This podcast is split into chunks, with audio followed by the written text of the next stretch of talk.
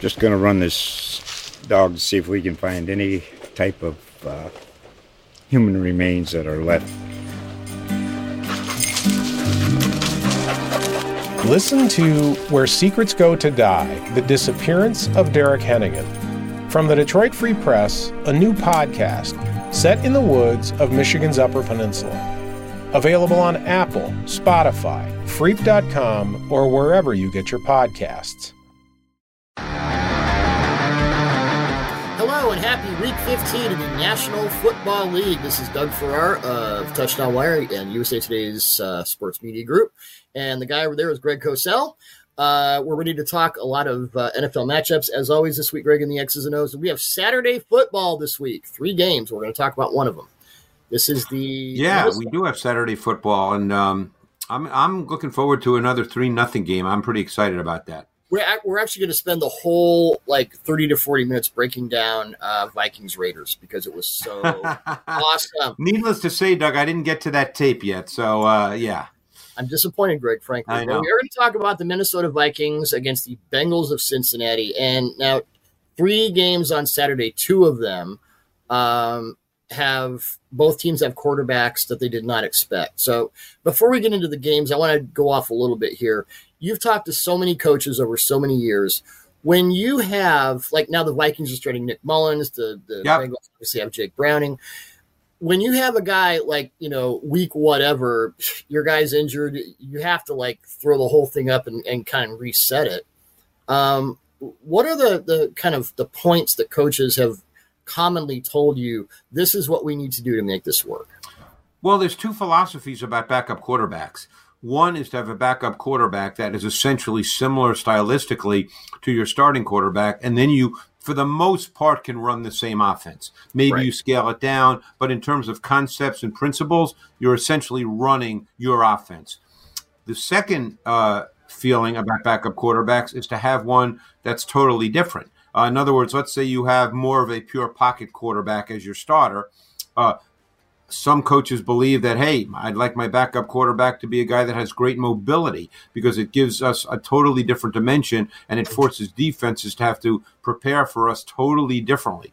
So there's two philosophies there. Um, the feeling usually is when you play your backup quarterback uh, is that you want to scale it down to some degree. You're trying to get him comfortable early in games. And again, this does, we're not even talking about what you do during the week because you and I are not there in the meeting room. So we don't know how all this is coached and taught, but just watching tape. Um, Jake Browning, obviously playing in one of the Saturday games, is a great example. Um, that first game he started, um, they did such a good job, Zac Taylor and the coaching staff, of just getting him completions early with either one read or no read concepts where the ball's just out, you get a completion. They weren't worried about big plays or yards. You know, if it's a four yard gain on first and 10, hey, we'll take it. We'll go to second and six, and we'll go from there. And you could see as the game progressed, and Browning obviously got completions because he ended up the game 32 for 37. So he was obviously getting completions. But you it helped that chase the- brown turned into marshall faulk all of a sudden good lord yeah, but you could see the confidence grow. You could Yeah. just see, and all of a sudden they started to call some of the things that they normally call high lows, the normal stuff that Zac Taylor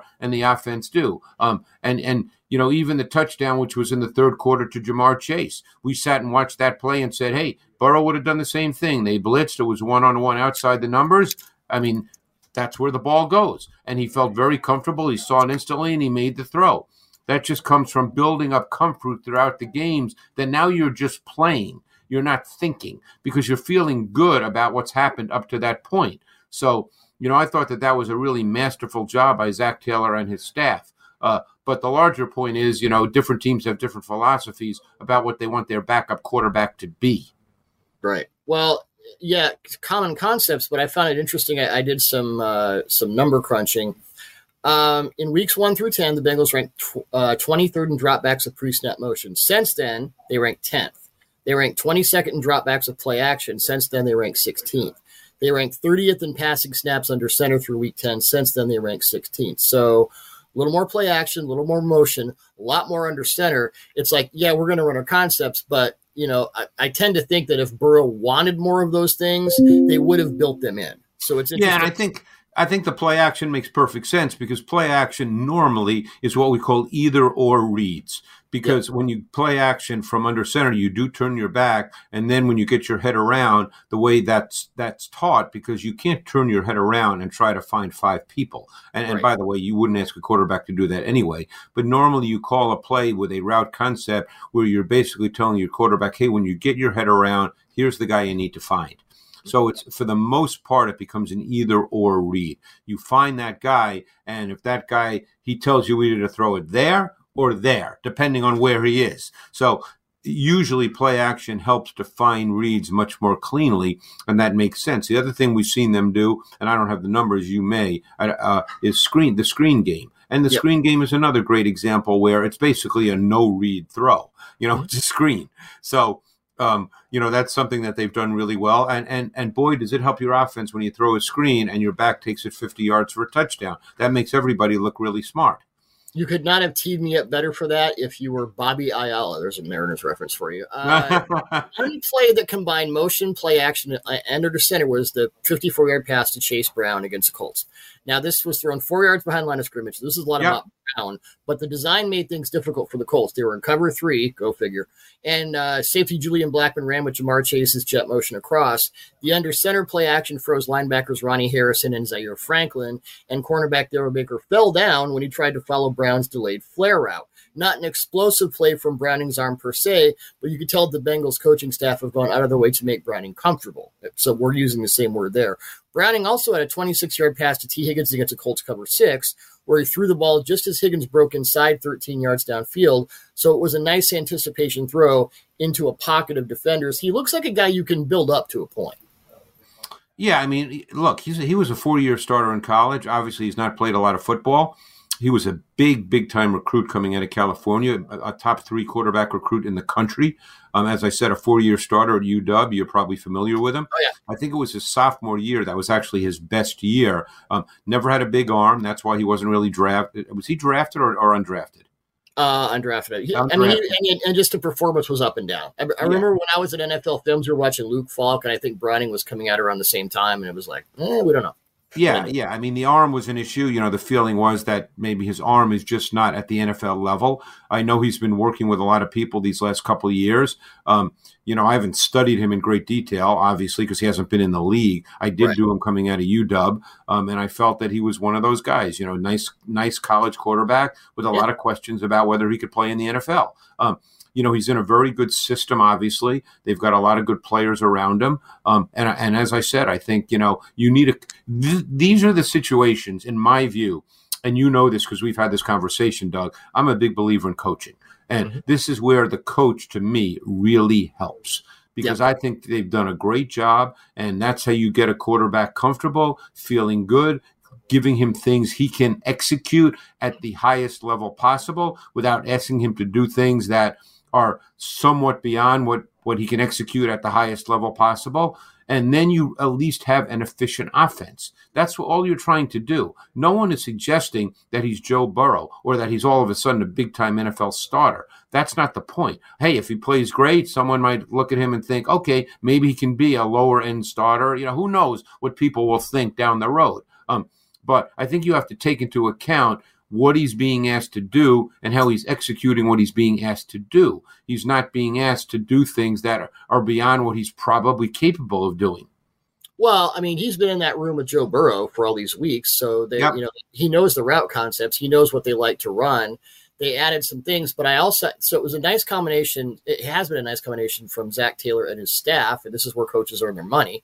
Um, of here are our common concepts. We're going to add these things, but we're also, if you're more comfortable under center, if you like these things more than Joe does, we're going to adapt to what you prefer. It's yeah, I mean that's that's smart.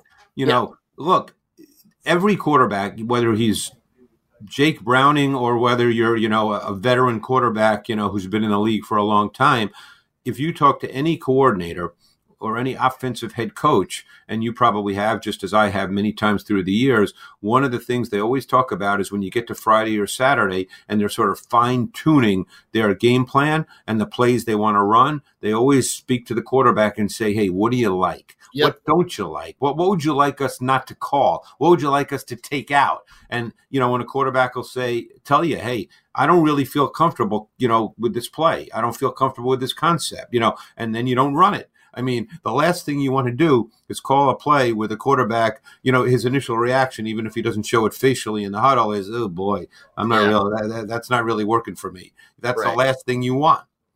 Well, I uh, got to talk to when Bruce Arians is the head coach of the Cardinals about a decade ago. I got to talk to Arians and Carson Palmer, who was injured a lot, and Drew Stanton, who was uh, Yep. Palmer's backup. And Bruce said both to Palmer and to Stanton, what I do, exactly what you said, Friday or Saturday. Uh, what Bruce said is, what are your first 15? What do you like? Yeah. It's the first thing you did, you know, getting ready for the game. And then they would finalize everything based on that. So that's exactly what happens. Yeah, and Carson Palmer at that point in his career was a veteran, and you know he's he's a smart guy, and he probably had clear likes and dislikes, and you do not want to call things in your game plan that he's not comfortable with. Although both Palmer and Stanton in, intimated that that's not always the case wherever they've been. So you know, Yeah, I mean, both ways. but I mean, as you know, coaches do do that with quarterbacks. Yeah, they do. Yeah. Uh, so Minnesota's defense, Vikings defense has risen from 13th in defensive DVOA through week seven to second behind the Jets since then. And Harrison Phillips, a defensive tackle, uh, was on with Tom Pelissero of the NFL Network yesterday, and he said a couple of interesting things. We're not going to get deep into Minnesota's defense, but I did want to bring up a couple of quotes that I found very interesting. Uh, Phillips said this isn't a typical 4 3 downhill attacking defense that you see some of these guys have where it's one man, one gap. Those defenses are really easy to understand. This is more complex because it's not vanilla. Harrison, you have the A gap. You could have the front side A gap, front side B gap, backside A gap, maybe the backside B gap. These are gap schemes within that. And oh, you might drop if we get this. We're able to get more complex and get two or three calls when the offense checks at the line of scrimmage. We can get into our second call. When they think we're in a max look, we can go to another call. Being able to trust, you know, we talked about communication and the discipline. And this reminded me, I'm, I'm listening to this and I'm transcribing it. And I went back to a certain book that somebody wrote with Ron Jaworski and Greg games that changed the game. And I was I'm not comparing Flores' defense to the 85 Bears for God's sake. But there was something you brought up in that book that I'd never heard before called blitz to formation. oh yeah, yeah. How varied things could be.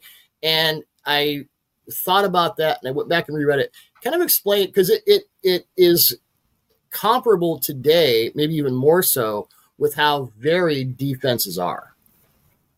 Yeah, blitz to formation is something obviously the Bears did back this we're going back a lot of years now, but I 85. think it's pretty much part of a lot of teams' approaches and defenses that if you get a, a specific formation from the offense and you don't have necessarily a blitz call as your defensive call, but if you get a specific formation, then you can blitz. You can blitz the formation because it's it's it's an advantageous formation for pressure because uh, they may not be able to pick up someone. They may not be able to, from a protection standpoint, you know, deal with it. So, you know, you blitz the formation based on on study. You know, in some ways, it's just the flip side of quarterbacks going up to the line of scrimmage with two or three calls and Exactly. seeing what the defense has, and then whether it's kill, kill, kill, or whatever words they use, whether it's Omaha, here we go, you know, whatever. I mean, now it's all this cool stuff, you know, whether it's Taylor Swift, who knows what they call now, you know. But the point is, it's it's just the flip side of that. That defensively, you know, you see what the offense lines up in, and you have, you know, whoever that is uh, has the ability, you know, on the defensive side, the signal caller or someone else has the ability to yell out blue, blue, and, and all of a sudden you're blitzing. And, And- which is exactly what Phillips said. You, Yeah. they go to our check, we go to our check. And that's Correct. That's the that's the way it works. I mean, that's you know correct. that's that's the stuff that's why it's so hard when you're watching tape you know to feel Right. like you know exactly what's happening and why you know it's just one of my pet peeves you know I, i've been doing like i said i've been doing this a long time doug and there's so many things that you just can't possibly know and to sit here and watch tape and act like you know exactly everything that's going on. You know that that is just the essence of stupidity. You just can't possibly know that. When we get to Eagles Seahawks, we'll get into a play I broke down for four hours and I've still not quite figured out what it is yet. Um, so yeah, the Viking. So good luck, Jake Browning, because as we've said over and over and over, uh, you never know what you're going to get from the Vikings, and they're doing this with a lot of like obvious alpha dogs. Uh, Ivan Pace Jr., uh, who was one of my favorite, you know, he's he's doing great. So it's just it's interesting how with the Vikings now they've taken all that crazy petri dish. Oh my God, what the hell are they doing stuff? But now it's disciplined, and now it's really fun to watch. Yeah, the Vikings are a fascinating defense because um, they probably still do. They did a week or so ago. They lead the league in three man pass rush and in blitz. Yeah, yes, you know, they, which they is a real do. interesting dynamic. They Um, still you know, you and I can't study it in the detail that opposing offenses are studying it. I'm sure there's tendencies there that Mhm. offenses, you know, learn because every coach does have tendencies, including Brian Flores, even though he's incredibly multiple in what he does. Um, but he's not the first coach to be multiple either. So, you know, every every every coordinator on either side of the ball has tendencies, and you know, you and I can't. You know, we're not spending three days, you know, 24, uh, you know, 15 hours a day just studying the Vikings defense. If we did that, we might notice some things, but we can't do that. So all we know is that, yeah, you watch them and you go, wow, that's pretty cool. They're only rushing three and they're doing some really cool stuff. And often they rush three from an initial six or seven man pressure front look, which Yep. really makes it difficult because as an offense, you have to account for the six or seven man pressures. So, you know, what you're hoping happens is that you end up r- rushing three and the offense maybe calls a max pro concept and then two receivers who were going to be in protection all of a sudden they're like okay i guess i can go out in a route now. But that changes the whole route dynamic and it you know so that's that's what you're looking for because you know you know how it is in this league and i use this this term all the time but fractions matter in the nfl and if something is just slowed by a fraction that can mean a lot. Pace has become one of the shot callers, and he was at uh, right tackle depth, and then came over to uh, to buzz that quick slant to Davante Adams to uh, to cement that thrilling game that we're not going to talk about. Good player, I you know he was like what 5'10", 230, uh, too small, too small. Like okay, I guess we didn't learn anything from Sam Mills and Lofa Tatupu and forty other. Well, guys. you know how that works. I mean, Yeah. people deal with with percentages when they do this kind of stuff, and that you can say that's good or bad. But you know, the percent. It's just like with quarterbacks. Okay, the percentage of let's say six foot quarterbacks who've become big stars in the NFL is low. So when you're looking at a quarterback, even if you love his college tape and you think, "Wow, I really think this guy could make it," you know, there's a little part of your brain. I, you know, I'm talking about what I've been told by a lot, you know, a lot of people that Yeah. do this, and you and I do this too. When we start watching college guys, there's a little part of your brain that says, "Well, six foot quarterbacks don't normally make it," you know, so you got, you know, how do we want to deal with that? You Right. know, you know, and and and the number one example of that, who's playing right now, and certainly has had a good season in, in, in not very good circumstances, is Sam Howell. You know, he's a six foot quarterback who was a descending player coming out of his last year at North Carolina because he had a much better year the year before, and there were many reasons for that. We don't need to get into that now, but you know, you still look at him and say, six foot quarterback, descending uh, college player yeah, I like him, but I'm not taking him in the top 50 picks, you know, and maybe he'll turn out to be a really good player. You know, I, I think he's handled himself extremely well under Yes. difficult circumstances this year. But, you know, those are the kinds of things you have to think about when you draft. Well, he lost his two best receivers, his two best running backs. His center was hurt for his whole last season at North Carolina. So No, no, there's there's reasons, as I've said, but still, you know, that's so talking about Ivan Pace, who by the way, I've liked his tape a lot too, you Yep. know, but people look and say five eleven, you know, how many five eleven, you know, Sam Mills, Zach Thomas, but there's not fifty of those guys. So, No. you know, from a percentage standpoint, you think, okay, like the player, not sure. yeah, I mean, this is a whole different conversation. Maybe we can have uh, pre-draft, but um, yeah, And and then when a guy makes it, you know, it's always e- or plays well. It's always easy to say, "Oh, they missed." You know, what are people stupid? You, you know, that's easy.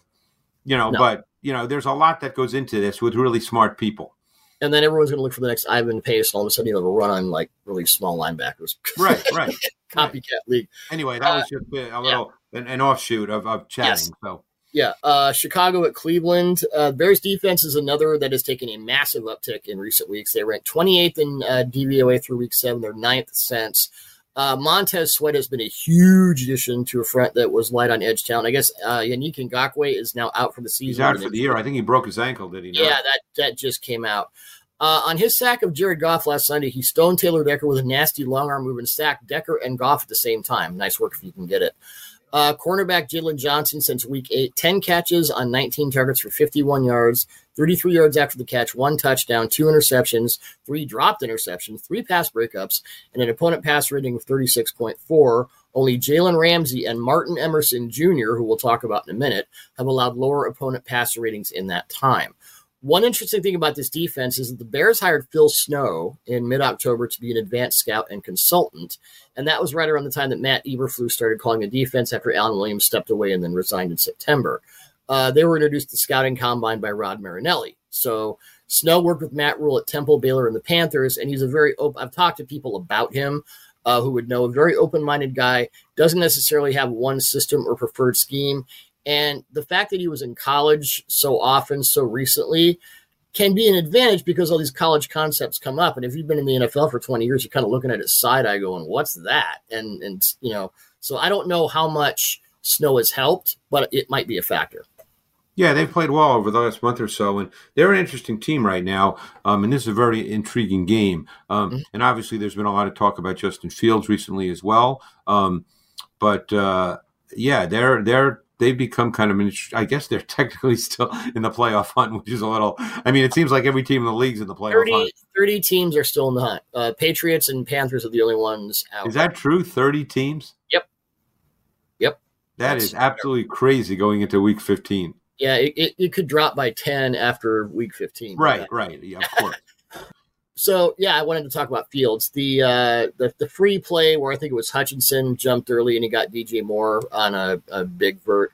But the 39 yard touchdown pass to Moore with 4:48 left in the third quarter. Eberflus talked about the design of this after the game. Bears had Darnell Mooney running kind of the intermediate crosser and Moore running the vert to the other side. And They had three guys just going this way. Uh, so Eberflus said that was good because you got the two best players right there, guys that really are you know what the defense is worried about and he made a bang on throw at the safety converging. I mean, I know there are still things that are, uh, but you know. Well, basically, what happened on that play, Moore was the boundary X, and yep.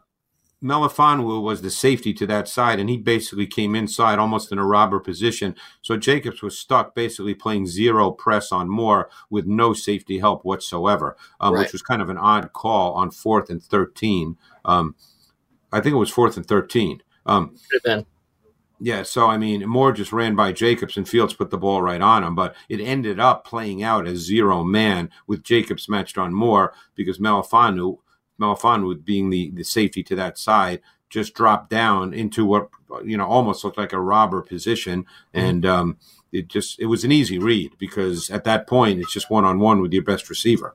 Yeah, Fields will not have a lot of easy reads against the Browns. As we have discussed, they throw all kinds of interesting coverages at you. It's not just like, is it two or three? It's, is it invert two or invert three or invert quarters or invert God knows what? Right. Let's see how Fields deals with that. There's always going to be someone sitting in the middle, you know, in a Jim Schwartz defense. I, when I say always, you know, you know what I mean. Um, Most of the time. Yeah, there, you know, because he does all that invert stuff, whether it's two, whether it's three. You can debate that forever. But in either case, there's someone sitting in the middle, and you have to be careful about making throws between the numbers and between the hashes. Um, so you try to work outside. Um, and you know, it's, it's, a lot of young quarterbacks. It's much cleaner outside because there's not as many bodies, and defenses know that. Obviously, um, you know, we've seen that in Philadelphia. Um, and you know, last year Jalen Hurts made unbelievable throws outside the numbers. This yes. year they've been fewer, so you know, therefore there's not been as many big plays. But younger quarterbacks at times just don't feel comfortable working in the middle of the field because with the hash marks closer than they are in the college game, there, it seems as if there's a lot more bodies in the middle of the field and it's just not as clear a picture. So, you know, a lot of times you want to try to work outside the numbers if you can, you know, and and it wouldn't surprise me if the Bears think about that going into this game because um again, you have to look at each one individually, but a good number of Fields interceptions do come in the middle of the field. Mm-hmm. And, you know, again, I, I, can't speak to what he sees, what he doesn't see, why he makes certain throws, why he doesn't. I'm not going to pretend to know the answer to yeah. that. other than the fact that a, a number of his interceptions come in the middle of the field. So they might attempt to work outside. Yeah, I haven't studied that. Uh, I after Brock Purdy's second or third start, somebody asked Kyle Shan. I remember writing an article about this. Somebody asked Kyle Shanahan, "What what does Purdy bring to the offense that Jimmy Garoppolo didn't?" It's not to bash Garoppolo. It's just, and Shanahan said immediately he gives his ability to drive the ball down the middle of the field. It was really valuable then, and it's really valuable. Well, and that's a key to their offense. I mean, yes. they again, without knowing numbers, and you may have them. Um, but they probably throw the ball between the numbers more than any team in the league. They'd be in the top five, I'm sure. Um, that's a that's foundationally what they do on offense. Yeah, they're up there. I think they're throwing. I think he's throwing outside a little more this year, just because yeah. they have and well, how they line them. Uh, and but, I think he is. You know, I think they've also countered a lot of those. You know, you see Aiyuk now start to run routes where he starts to break inside, which obviously everybody is conscious of because they've been yep. doing that for years, and then mm-hmm. he'll break outside now. Um, yep. So you know, I think they're they're playing off what they've done for years and years because they're trying to counter their own tendencies, self scouting, which yep. you know you have to do. Dallas Cowboys at Buffalo Bills, and we might be seeing some wrinkles from Joe Brady in the Bills offense. One thing I noticed just watching the Bills Chiefs broadcast on, on I think it was Red Zone, uh, we discussed this yesterday. Bills were using more four strong than I remembered. Uh, the 25 yard touchdown to James Cook with 348 left in the first quarter. Yeah. Trent Sherfield motion left to right, which put four to the left side. It was a cool design. Cook ran a vertical route from the backfield in the slot position. Gabe Davis ran a comeback from the boundary. Dalton Kincaid ran a seam crosser, and Sherfield had the flat route to that side. It looked like the Chiefs were in quarters, and you can see safety Justin Reid telling safety Mike Edwards to jump from the middle third to the offensive left side. Maybe that was a check adjustment. I don't know, or a motion adjustment. Well, the Chiefs blitz to the side of four strong. Right. So it, it's not quarters the way you're thinking of quarters. Okay. And they got they kind of got screwed up because of the four strong. Essentially, it was all go eight seam. Um, okay that that was the that was the route concept. It yeah, they had five man blitz with Willie Gay moving up. Yeah, and and Conner uh, blitzed off the the the slot from the strong side, the four strong side, and the timing of the throw beat Conner coming in clean. But mm-hmm. that's essentially what it was. And because they blitzed, and because they didn't have enough bodies to that side, my sense was the linebacker Bolton and the safety Edwards were, Edwards were uncertain as to what their coverage responsibilities were behind the five man pressure because there were too many bodies to that side. That's yeah. what four strong does versus zone, Doug. It's Especially too many bodies. Zone, it's a problem. yes, and, and, certainly if you're going to blitz, so then you're even losing a body, yep. you know, because they had a five man pressure. So I can tell you for a fact that when it's Steve Spagnuolo's defense, when it looks like quarters, it may look like quarters, but it's not taught as quarters. That I know for yeah. a fact. I almost wondered if it, if it was some sort of one high, maybe three, and then if they tried to adjust and didn't. I don't know. Well, we'll never know that unless yeah. uh, Spags tells you. Yeah. But but no, you're seeing a lot more four strong in the league. That's become yes. a big trend. It is and a big deal. Part of me wonders, and this is a conversation to have after the season with coaches with sort of the the influx of the Vic Fangio quarters structure. Now, every team that's that has a Vic Fangio disciple is not playing quarters on every snap. So I don't want people to think that's what I'm saying. But a lot of it starts with that quarters structure and their zone based defenses. Okay, right. And well, just I'm to bust in, Rod Rust, who watched tape with you for years in NFL films, used to tell you that at quarters you can do anything. Right, but because it's zone based, I'm wondering if one reaction to it is this four strong, because when it's zone based, you've got to push everything to the side of four strong. Okay. Because otherwise, you don't have enough bodies. There's voids in your coverage. You don't have enough bodies to deal with the four strong. So the flip side of that is you need a corner opposite the four strong, which is usually the boundary side. You need a boundary corner that can play man, and in some cases, essentially play zero man, even though you're not playing zero coverage in a strict sense. He's got to just match up to that boundary X receiver. So is that more quarters lock then? Well, it becomes locked because you yeah. have to push everything to the yeah. four strong. Right. Well, I did. I, I I don't know how to track. I wish I had a way to track like every four strong play, but yeah. I did go back. Yeah. I gave myself a homework assignment yesterday. I went back and looked at all 25 of Josh Allen's touchdowns this season. The only other time they got a touchdown on four strong was a five yard touchdown pass to Cook against the Jets in week 11. And that was Cook flurrying out of the backfield. The touchdown against the Chiefs was the first time receiver motion led to four strong. So that's right. Like, And I wonder now if we're going to see that more from them as we go on. Because it certainly probably will. I think you're going to see motion as being more of a factor in what they do. Yeah. Um, so, uh, you know, I think a lot of teams are, are, you know, I see four strong watching tape now with a lot of teams. It's it's the Niners did an unbelievable job with four strong versus the Eagles. Uh, not obviously not this week they beat the Seahawks, but the week prior. Um, so I think that's something teams are going to do more of, particularly to see how zone based defenses respond to this. Yeah. Uh, so to the Cowboys part, AJ Brown was targeted 13 times against the Cowboys, and Dan Quinn obviously learned from what DK Metcalf did to DaRon Bland to put Bland elsewhere. Brown had Stephon Gilmore on 11 of his targets, Jayron Kearse on one, and Jourdan Lewis on one. Bland was generally on either DeVonta Smith or Dallas Goedert. What are the best receive? Because I know the Eagles' defense, oof, or you know, but with this Bills defense, what are the best receiver defensive back matchups here in your mind?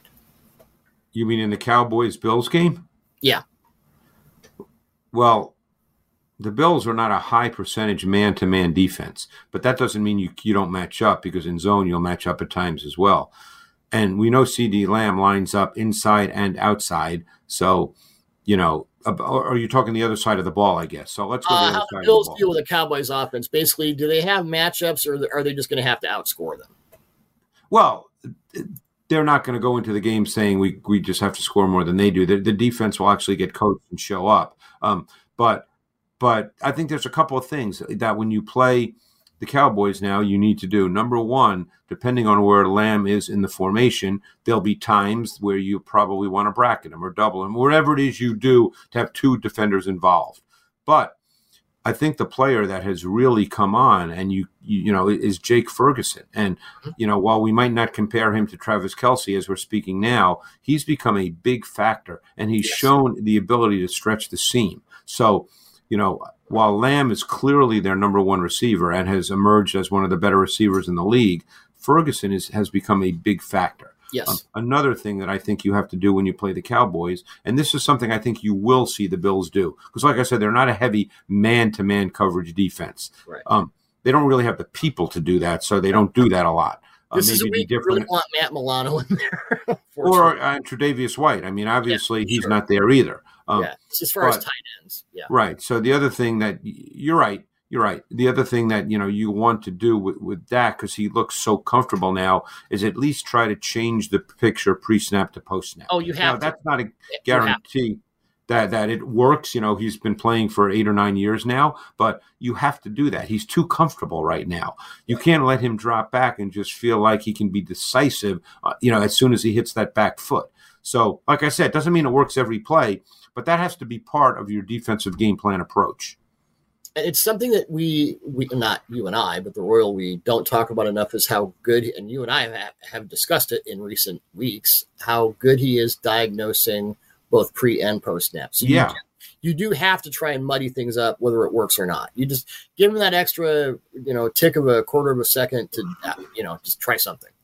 And the thing that he's done exceptionally well this year which has surprised me because every year he's one of the quarterbacks where in the summer I probably watch 250 dropbacks.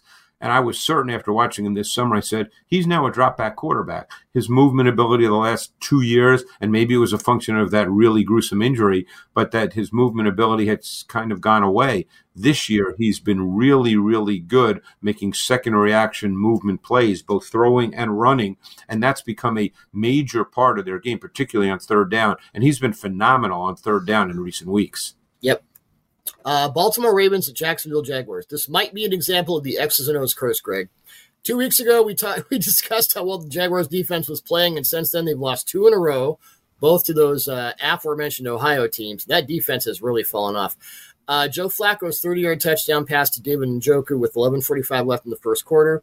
Jags were in a zero blitz on third and one, and Njoku ran right by Rayshawn Jenkins and Devin Lloyd for a wide open score. I'm thinking Lloyd was supposed to carry him. Well, you're, you're talking about on the on the on the third and one, the short yardage play. Yeah, where they it looked like. Yeah, I think that was Lloyd. I know the play. Yeah, I think that was Lloyd. I'm pretty sure it was Lloyd. And then on Flacco's 30 yard touchdown pass to Njoku with 13:46 left in the second quarter, the Jaguars are in cover three. Njoku ran right through the middle of Jacksonville's defense to become open once again. You well, that was a different play. See. Yeah. That was that was second and five. Okay, right. Um, that was a two by two set, and Njoku was attached to the boundary. Um, and um, the Jaguars rushed five. Safety Jenkins was the fifth rusher. Right. The Browns went what we call bang play action, quick play action with gap scheme run action. And Oluokun just reacted hard to the pulling offensive guard Teller. And I mm-hmm. guarantee they knew because Oluokun is is a very reactive player. That's why he gets a ton of tackles. So they probably knew that, which is why they did that particular run action. And Lloyd was passing off. They played essentially man, but Lloyd was passing off Njoku um, uh, to Oluokun, but Oluokun had stepped into the line of scrimmage because of the run action, so there Right. was no one there that he was passing him off to. But that that was a specific play, and it wouldn't surprise me if if that was meant to attack Oluokun. Yeah, and you could see Oluokun and Lloyd kind of pointing at each other, going, "What? What?" And you never want to see that. Uh, It Trevor, and catch because of the way it played out. Yeah, uh, Trevor Lawrence threw three interceptions against the Browns, and each of them were just off. They seemed just for, and, and Doug Pederson said after the game, like, "We're not really lined up. We're not aligned on either side of the ball right now." Um, so not the best time to have to deal with the Ravens, Greg. No, the Ravens are a fun defense to watch, as we know. We've discussed them, so we don't need to Yeah. go into detail again. Right. Um, but no, the the Ravens are a really solid team. I thought Lamar Jackson played well this week. Um, you know, that but- Rams game was something else. That was that was that was fun game. That was Yep. fun game. Um, but yeah, no, the, the the Ravens are a good team, and I think defensively, they I, I love a lot of the things that they do. I love the way they use Kyle Hamilton. Um, You know, I think to me, look, defensive linemen are always defensive linemen. And by the way, I think Jadeveon Clowney is having hands down the best year of his career. He looks like a different player. I mean, when they signed him, you know, and the reason he's with his fifth or sixth team is because he hasn't been a pass rusher most of his career. Right. This year, he's become a really, really good pass rusher, and he's become a big factor as a one-on-one pass rusher. So he's been really good. But I, but again, he's still a defensive end who's going to rush the quarterback. I think to me, the key to their defense are three players because they can they're being deployed in multiple ways. It's the two linebackers, Queen and Smith, and the safety slash slot corner Hamilton. Mhm. Um, I think those three guys really give them tremendous versatility in how they can play. You know, when you describe Clowney that way, and you've done so before, what it reminded me of just there was when Matthew Judon went from the Ravens to the Patriots, and he was all over the place with the Ravens. And when he got to the Patriots, Belichick said, "Yeah, you're just on the edge, buddy. Go eat the quarterback," and that's exactly what he did. Yeah, Clowney's been phenomenal. He looks different to me. Again, I don't know whether his body type's different. He just looks leaner, thinner, kind of more sinewy. He's never been a true bender, but I think this year he's more flexible than he's ever been. You know, he's never going to be confused for the guys that really can bend the edge, you know, get really low, but he just looks like a better athlete this year. I've been, you know, again, the tape tells me about these guys. You know, there are a lot of people think when I talk about players, oh, you don't like this guy. That has nothing to do with anything. When I watch tape, you know, zero to do with anything. Greg, jeez. Yeah, but Clowney just looks really good this year. Looks like a different player, and it's it's really impressive to watch him. And this is my weekly uh, Justin Madubuike. Go watch that guy because he's ridiculous. Yeah, he's a good player too. Woo boy. Philadelphia Eagles at Seattle Seahawks. And as your buddy Sal Pal likes to say, this is the most important game of the week because I'll be there. Well, he won't be there this week because it's in Seattle. But hi, Sal. Uh, but I will be there. Uh, Pete Carroll has not been happy with his defense, and he called out multiple players for busted assignments after the loss to the 49ers. Talked specifically about the safeties, which means that Jamal Adams and Jordan Love are on notice because Carroll doesn't do that like ever. Uh, he said the 49ers do what they always do. He had they had practiced to stop it all week. They just couldn't do it. Uh, base defense shouldn't have been the issue. It was because they practiced that every week. The Seahawks have dropped from 18th in defensive DVOA in week, through week seven to 31st since. They were busting from the first play of the game where the McCaffrey 72 yard run. And I will say this I mean, not the, you know, Seahawks defense being what it is. I thought the Niners, just to real quick, I thought that might have been the best game their offensive line has played. I, I was, you know, watch just really impressed with everything. Um, and yeah, then, I mean, I to me the Niners kind of look the same every week with Yeah. very few exceptions. Um, you know, there's always a bad game or two. Every team has that. There's it's a long season. Um, but um, yeah, the, when you when the game starts with a 72 yard run, you know, uh, on an outside toss play at a 21 in the straight eye, and and you don't you know deal with it very well. That's not a real good start, given that that's kind of what the Niners do. Yeah, Pete was unamused. Uh, well, Jon Feliciano took Leonard Williams and Jamal Adams out. Left guard Aaron Banks got hands on Jordyn Brooks and Quandre Diggs. The rest of the line just slid everyone else around. It was like they were hydroplaning. You're talking about the 72 yard run? Yeah, it was like, wow. Yeah, the, the the key block there in terms of just point of attack one on one was Williams versus Edwards because Yep. that's the one on one key block at, on the line of scrimmage at the first level. Right. Yep. Seal Yeah. here, seal here, and in the alley. There you go. But they, Uh, um, yeah, their defense. I mean, you know, uh, look, they know their players better than I. Maybe there's changes coming based on what Pete Carroll said. Um, I would say that, and and I know way less than they do. You know, I want to make that clear because I'm not there. But just watching tape, I struggle to understand why they play Jamal Adams every snap because I don't think he's that kind of player. And and you know, I'm curious to see as they play Philly, who has their own set of offensive issues right now. Um, I'm curious to see if that's the case again this week. Well, when we talk about teams like the Vikings and the Ravens, where I mean, I'm not saying they're ordinary players, but you don't have like 12 alpha dogs. You know, it's not the Legion of Boom where you can just run three and one every and, and you're going to win. Those teams are a- accelerating the talents of their players. I think with the Seahawks is kind of the inverse right now, and that's worrisome. And it's it's not everyone, but it's a lot of guys. Uh, Well, you know, They have to get well this week. You know, like I said, the Eagles have their own set of issues right now, but you know, this is kind of the Seahawks season. Yeah, uh, and the Purdy 54 yard touchdown pass to Samuel with eight, the, the one everyone's talking about where Samuel ran the clear out route. Everyone's blaming Adams. I mean, yeah, he was a problem, but there were other problems because, you know, Purdy should, based on what the Seahawks were trying to do, Purdy shouldn't have been able to read Samuel's clear out route. He should, he should have take, had to take Jennings on the, the, Well, that, Jennings was the primary read. Adams was the issue because he he Jennings was the primary read. He ran the curl Right. right at the sticks, was. and yes. and Purdy just saw Adams totally flat-footed, Yep. and that was high-level quarterbacking because that Jennings was open. He could have thrown the ball to Jennings, and nobody would have said anything. But he just saw, and and this is one of the things that makes Purdy so good is his ability as he's taking the snap and seeing the defense, whether it's late rotation or whether he just sees body position of players, he is able to respond in a second. And he just saw the body position of Adams totally flat-footed, and he knew that he had Samuel running the over route on top of Jennings, and he said, "I'm taking that." And Yeah. so, you know, Adams was the reason he made that throw. Oh, of course, yes. I'm. I'm not. I'm not absolving Adams in that case. I'm just saying there were other factors. I don't know why. If you're gonna, you know, it's third and eleven, you want a shorter throw. Okay, you're dropping both of your ends, and you're um, so it's like a four on six in because Kittle um, stayed in to, to clip before he ran his route. So it's four on six in the offense's favor. I mean, it's like, what are you doing? I don't know. I don't know. Um, so can the Eagles exploit this where their offense is now in a general sense? Like where is the Eagles offense now? Because I think I don't know. Right now, it's probably in South Philadelphia. Okay. Cool. Uh, podcast over. Thank you very much.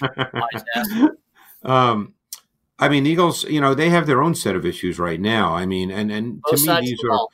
These are more these are larger macro issues that I Yeah. see. I mean, the Eagles because they have talent in any given week can be great. They could go into Seattle, and if Seattle's still having is still having defensive problems, the Eagles could put up 35 because they've got a quarterback that can make plays anytime. They've got two really good wide receivers. They've got a top five tight end.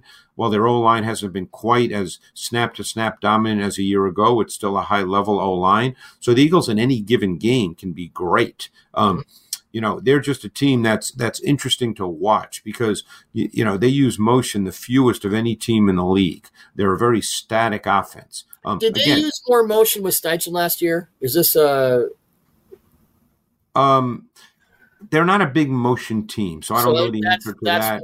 I, that that may for- be a Sirianni thing. I don't know the answer to that Okay. because, as I said, I'm not involved in their meetings. sure. Um, you know, obviously they've last year uh, they relied tremendously on Hurts's run dimension to dictate how defenses would play. oh, the QB run up. game tied everything together. It tied the pass and the run game. Yeah. together. The middle was Um, this huge thing. Yeah. You know, but but defenses, I'm sure, spend particularly teams in their division, but but teams on their schedule probably spend a lot of time, you know, really studying that, and that hasn't been as big a factor. Um, you know, so you have to decide, um, you know, what that means as far as your offense. Uh, you know, do, do you need to sort of change and, and find more schematic ways to attack and break down coverage without Hurts's running being your starting foundation? Again, these are questions. I'm not saying that Yeah. they're doing a bad job or a good job, Yeah. you know, but these are questions that they have to answer because they haven't been as efficient at times this year as they as they were a year ago, for instance. And this could be a 42 to 35 game because the last time we saw Geno Smith, who was estimated to play, uh, he was torching the Cowboys with some really nice throws. So this could be a barn burner. Yeah, no, this this could be. I mean, this could be. uh, It's two teams that you know. Obviously, the Eagles are are you know not playing well on either side of the ball, and Seattle is what they're, uh, they're six and seven now, right? I believe so. Yeah, so they they need this game. Mm-hmm. Very much so. Okay, Greg. Uh, we so yeah, that's uh, a lot of good stuff. A lot of, a lot of great Yeah, a lot of good stuff. It, you know, we're starting to feel a thing at the back of your head, which is playoffs and all that. So it's it's uh, it's really cool, and uh, we'll be talking more X's and O's next week. Thank you, my friend, uh, once again. Thanks, Doug. Appreciate it.